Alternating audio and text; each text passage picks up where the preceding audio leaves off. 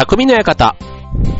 川崎匠です。超愛表 .com の協力でオンエアしております。はい、えーと、いよいよ梅雨明けということでね、なんか梅雨って例年ね、7月の上旬に明けるそうなんですけども、ね、この下旬まで引っ張るとっていうか、なんかずっとね、肌寒かったからやっぱり海の日を越えてね、こう寒いと、ちょっとなんか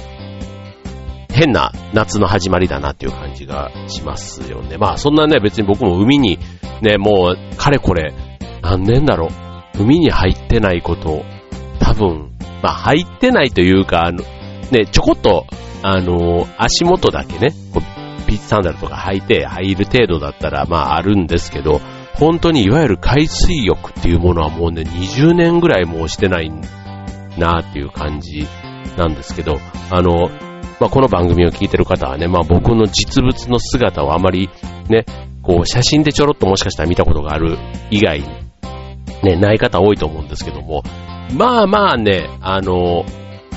不健康な白さ、わかんないですけど、はい。自分で言うのもなんなんですけど、あの、ちょっとね、暗い顔してるとね、体調悪そうに見える、そんな、えー、血色なので、夏ぐらいはね、ちょっとあの、日焼けとかもね、こう積極的にしたいなぁなんて思うんですけど、さすがにもうね、40代になってくるとね、日焼け自体に対して、ね、あまり印象がないじゃないですか。なんか、まああの、別にね、こう、色が、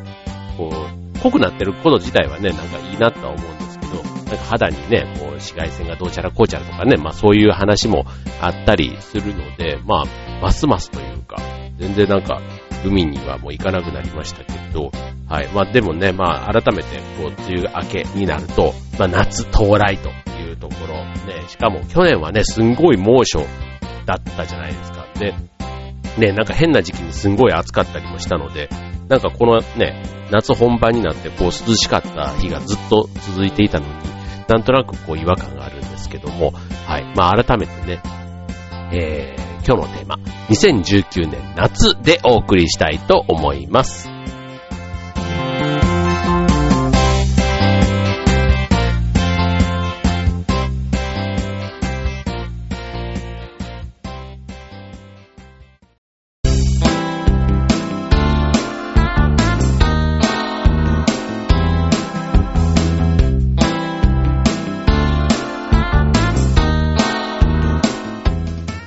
はい、えー、今週のテーマは2019年夏ということでお送りしていきます。はい、えー、まあ夏本番ということでね、なんかこう、夏になったらっていうことで、こう、一般的にね、まあ、夏といえば、ね、こう、花火とか、イベントとかね、まああとは夏休みとかね、あと何でしょう、まあ旅行とかね、まあ月並みですけど、まあ学生さんだったらね、こう、社会人になるとね、このね、夏休みというものがね、ほぼほぼ、えー、と、まあ、お盆休みのね、ある会社だったら、こう、それがね、夏休みっぽくなるんだと思うんですけども、なんか夏っていうと、ね、あと何海とか山とか、ね、海水浴、プール、ね、そういう感じのイメージがすごくあるんですけども、えっ、ー、と、インターネットとかでね、2019年夏っていう風に検索するとね、何が出てくるのかなと思って見てみたら、あの、意外とっていうか、全然ね、今言ったようなキーワードは全く出てこずです。で、あの、出てくるのが、まあ、女性が検索するのかな？そう、えっ、ー、とね、バッと出てきたのがね、ドラマ、ドラマ、ドラマ、アニメ、ファッション、えー、要は2019夏っていうのに続くキーワードですよ。そのキーワードが、えー、それからヘアスタイル、気温、ヘアカラー、えー、映画、ネイルっていうね、そういうところで、ね、本当になんかね、ファッションとかネイルとかヘアカラーとかっていうとね、もうなんかその夏の旬みたいなところなんですかね。だからもう今年の夏だけ流行ってるとか、今年の、あ、夏だけ流行ってる大変だ。えっ、ー、と、夏を先取りっていうの？本当にもう今年の夏の思い出はこうだったみたいな、なんかそういうのをね、えー、この流行りのものはこうこういうので調べてね、こう取り入れたりっていうことなのかなとは思うんですけど、なんか、自分とかだとね、こう夏のこうイベントとかでね、どこで何をやってるとかね、まあ、あの祭りとかもね、それなりにあるじゃないですか。で、あとまあ、今まさにね、花火大会、今週末、来、ね、もうちょうどね、この月末にかけて、結構いろんな大きな花火大会が予定されていますけども、ね、でもこの花火大会もね、すごいお金がかかるからっていうことで、あの、協賛金が集まらなくて、結構ね、全国の有名な大会が中止になってるなんて話も最近ね、あのニュースでやってましたけども、はい。まあそんなね、なんかこう、かねてから続いていたものもね、なんか少しずつ、こう、ね、花火大会ね、行く人はすごい行くんでしょうけど、まあ、平均的に言ったら、ワンシーズン、近くで見るのを1回、遠くで見るの1回、そんな感じかな、自分の場合だと。う、まあ今年なんかはね、本当になんか、あの、劇団の公演なんかも控えてたりすると、そう、夏がね、まあ今年はまだマシなん、マシって言ったら変ですけど、あの、8月のね、頭にあると、えっ、ー、と、まあ、公演がね、えー、8月の頭にある、あの、劇団フーダニット通信でもお伝えしている通りなんですけども、それが終わるとね、まあ、お盆ぐらいとかの、そのあたりは、いわゆる普通に公演後っていうことなので、夏を満喫できるんですけども、これがね、9月公演とかになったりすると、もう夏がね、丸々潰れて、もう全くあの週末がね、稽古尽くしになったりするので、全然その夏らしいことができないね、なんていうのがね、もう日程が、公演日程が決まった時点で、そういう夏の過ごし方を時々したりするんですけども、まあそれはそれでね、まああの数年に一回そんな夏があるっていうので思い出深いって言っちゃ思い出深いんですけど、はい、なんかもう、すっかりね、こう季節の楽しみ方の中でも、その夏っていうところがね、確かにこう、遊び方が難しくなってるなぁなんていう感じが、ね、か、かかといって、あの部屋の中でね、ずっとこう冷房に当たりっぱなしっていうのも、えー、ね、どうかななんて思うんですけども、はい。まあ、でもね、この夏、ね、そうこうしてる間に、まあ、僕の場合だと、月並みですけど、大阪の実家にね、少しこう、顔を出して、親戚とね、あとはもう自分たちの甥っ子姪っ子とかにもちょろっとあったりとか、まあそういうのがまあ恒例の夏の一つ行事としてあって、あとそれ以外で言ったらね、もうプールは行かないなだし、海もね、やっぱり行かないし、ね、なんか外、まあだから、あ、あとあれ？なんかあのサマソニみたいな、ね、ああいう、えー野外フェスみたいなね。ああいうのはちょっとね、あの、機会があれば行ってみたいななんて思うんですけど、ほんとね、なんか集まるとこには人がこんなに集まるのかってね、なんかそんな感じですし、そう、ああ、そういえばね、あの、オリンピックの抽選の、えっ、と、ちょうどね、えっ、と、7月24日、来年のね、7月24日が、えー、オリンピックの開会式ということでね、ちょうど1年を切ったというところですけども、まあ、僕はね、オリンピックの抽選も残念ながら外れてしまったので、まあまあ、来年の夏はね、そういう意味ではもうオリンピック一色なんでしょうね、もう、なんか、しかもね、もう地元開催というか、ね、もう、そんな、夏になるって考えると、ちょっと、ちょっとそわそわしますね。はい。という、そんな夏の始、始まりでございます。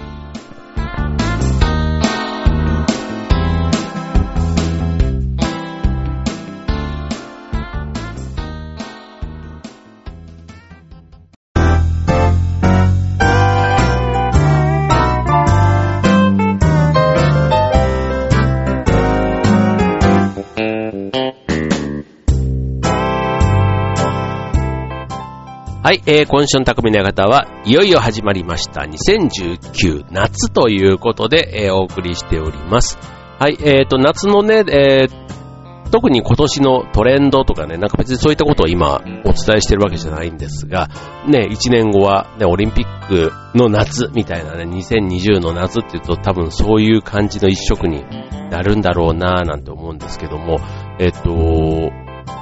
ね、今年は今年でね、もうすぐあの2019、えー、ラグビーのね、ワールドカップがね、こっちのあの首都圏っていうか、あって、えっ、ー、と、まあ、僕の住んでいるこの辺りというかね、のところにも、えっ、ー、と、合宿っていうんですか、あの、各国のね、そういった人たちがこう、千葉県の中にも点在して、ね、ということで、それぞれの自治体がね、盛り上がってたりしますけども、ほんとね、あの、ラグビーとか、あの、見ない、見ない人もきっとね、また、ラグビー一色というかなるのがね、いつもね、あの、サッカーの時にいつも思うんですけど、いつもなんでみんなこんなに青いシャツを着てね、えー、渋谷に繰り出すのかと。ね、普段はこのシャツとかはね、着ずにいると思うんですけど、なんかね、ああいうね、な、なんかね、ああいう、こう、ノリのところに、まだね、まだというかね、まあ、なんかこう、まああれはね、だから若者の特権だと言われればね、まあそっかっていう感じではあるんですけど、ね、なんかこう、まあテレビとかでね、いつも僕も見るだけです。見るだけですけど、あの渋谷のスクランブル交差点の様子とかね、こう必ず、えー、なるじゃないですか。なんかこう、お祭りの時ね、まあ最近で言ったらあの、令和に変わる瞬間とか、ね、だからもう、そうなったら、あそこに行かなくっちゃっていうなんかの、誰かがあれ何？書き立ててるのかな？何？ブーム？ななんちゅうのその、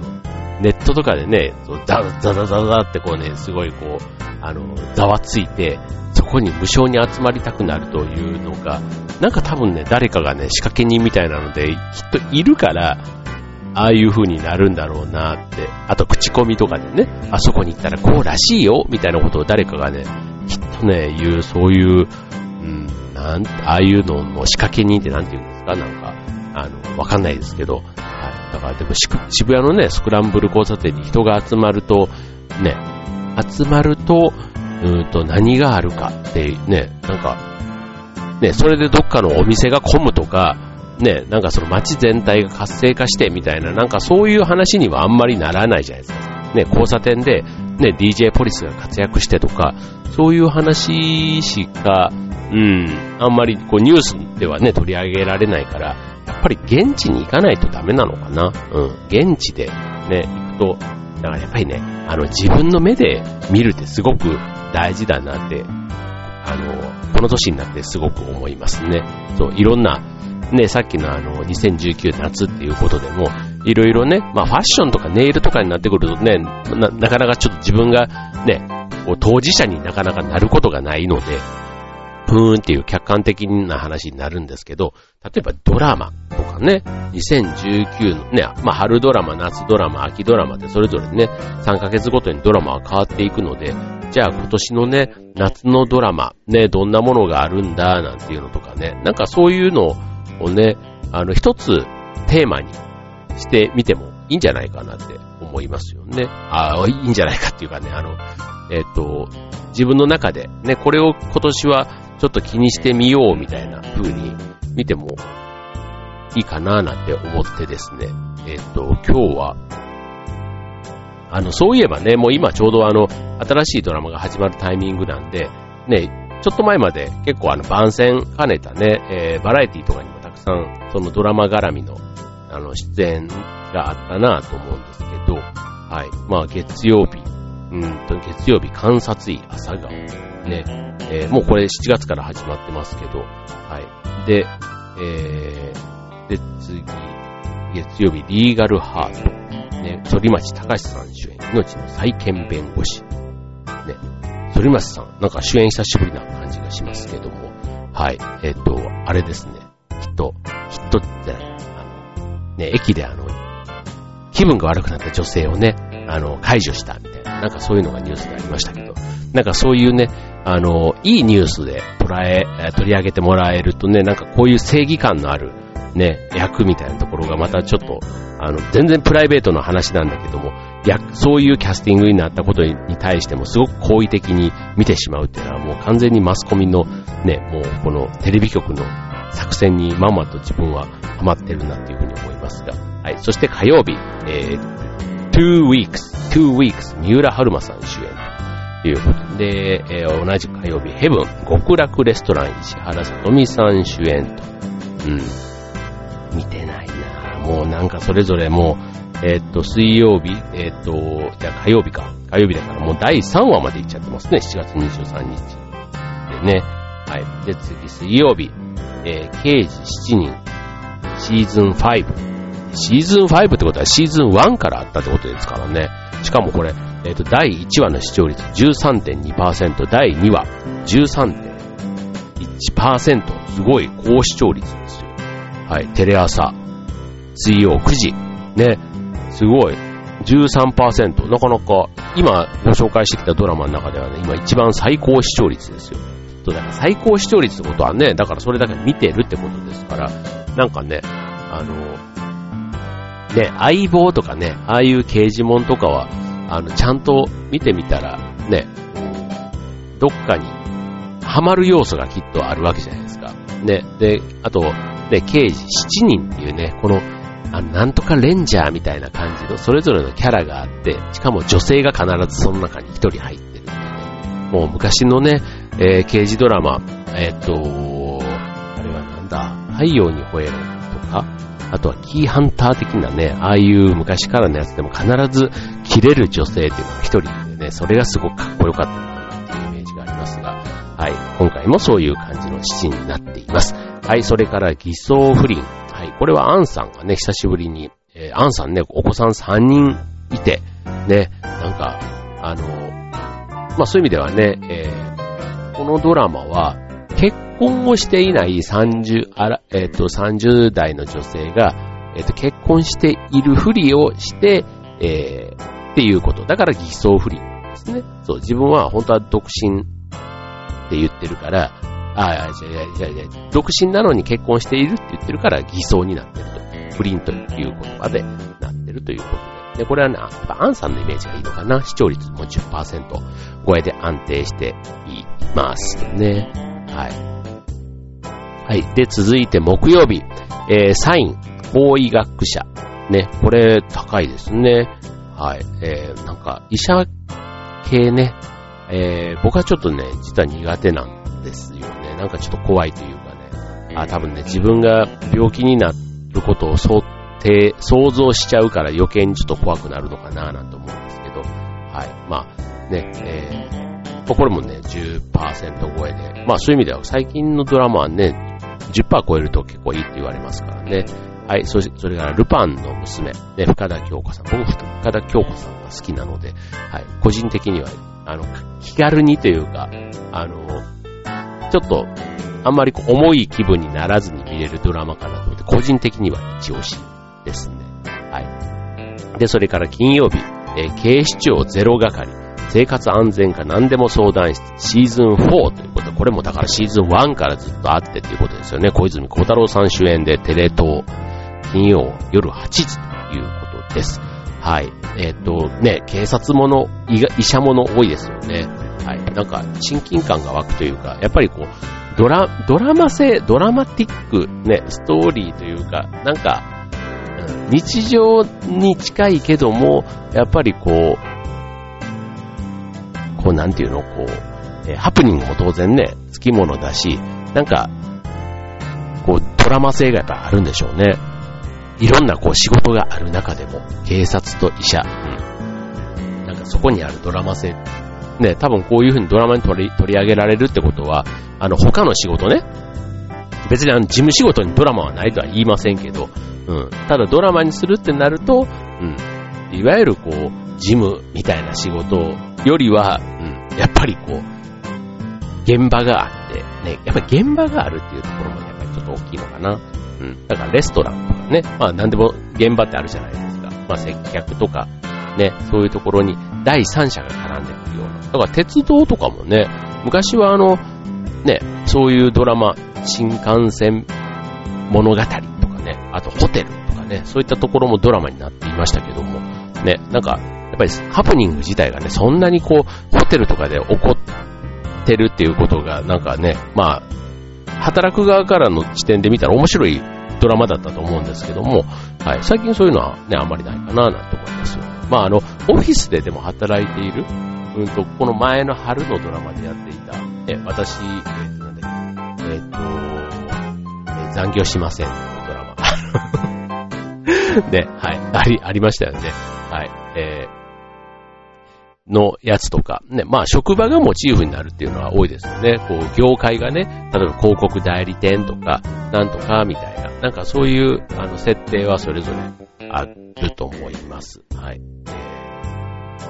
デザイナーとかね、なんかそういうのはそれぞれある。でもまたそれもね、ちゃんともうちょっと行くと、なんかちょっとクリエイティブな感じとかね、なんか仕事の種類、ね、ザ・経理とかね、なんか、ね、ザ・総務とかね、なんかそういうのがテーマになるドラマとかもあの、あったらちょっと 面白いな。ザ・人事とか。あ、でも人事はね、僕はあの、人事の人事マンとかっていうね、漫画をね、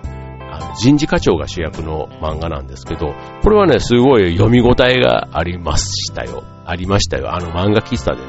えっと、ちょっとこの間、この間じゃないな、結構前なんですけど、あの、漫画喫茶じゃないな、なんかスーパー銭湯みたいなところで、漫画喫茶並みに、えっと、漫画が揃えてあるところが、うちの近くにあってですね。で、ちょっとあの、待ってる間にね、そう、そのコーナーというかリクライニングがあって、もうね、すんごいもう、ちょっと油断するとすぐ寝ちゃうような空間なんですけど、漫画もすごいたくさんあって、なかなかね、そんなまとめて読む機会もないから、そういうのをね、えっ、と、ちょっと読んだ中にあったんですけど、やっぱりね、人事とかね、そういう仕事だと、やっぱりまあいろんな側面であるわけじゃないですか。で、またね、第三者っていう意味では、人が絡むところもあったりで、そう、だからそういうところの人間模様、あ、人間模様みたいなところのね、ところはきっとなんかドラマになりそうな気がしますよね。これちょっとドラマ化されて面白いんじゃないかなと思いますけど。はい、えー、続いて、これで経費はこれは経費で落ちません。すごいですね、コンプライアンス的な。これ7月26日が第1話で、えー、主演多部未華子さん、しかも NHK の金曜22時からということなので、はい、結構、あの、飲みに行かなければ見れるドラマのような気がします。はい。えー、えー、それからセミ男、はい、山田涼介さん主演、はい、これテレ朝で金曜の23時15分、なんかちょっとね、時間帯的にマニアックな感じがしてきますね。はい。で、土曜日、えー、ボイス、えー、110番。で、緊急指令室。ああ、これはそういう感じですか。警察ものですかね。はい。えー、唐沢俊明さん、日テレ土曜22時。はい。えー、で、えー、あとは、日曜日、ノーサイドゲーム。えー、大泉洋さん。ね。日曜ドラマ。日曜ドラマですね、TBS のね。で、えー、あとは、まあそんなところですか。はい。ですね。はい。というようなところで、えー、これもね、ノーサイドゲーム視聴率いいですね。はい。えっ、ー、と、13%第1回。平均視聴率12%ということで、はい。えー、大泉洋さん、あと松たか子さん。ね、はい。結構、あの、こういう日曜ドラマ、まあ、月曜日が次の日にあるから、あんまり暗いのってなんかないというか、ちょっと勇気が、サラリーマンが見たら勇気が出る。そんなドラマが多いような気がします。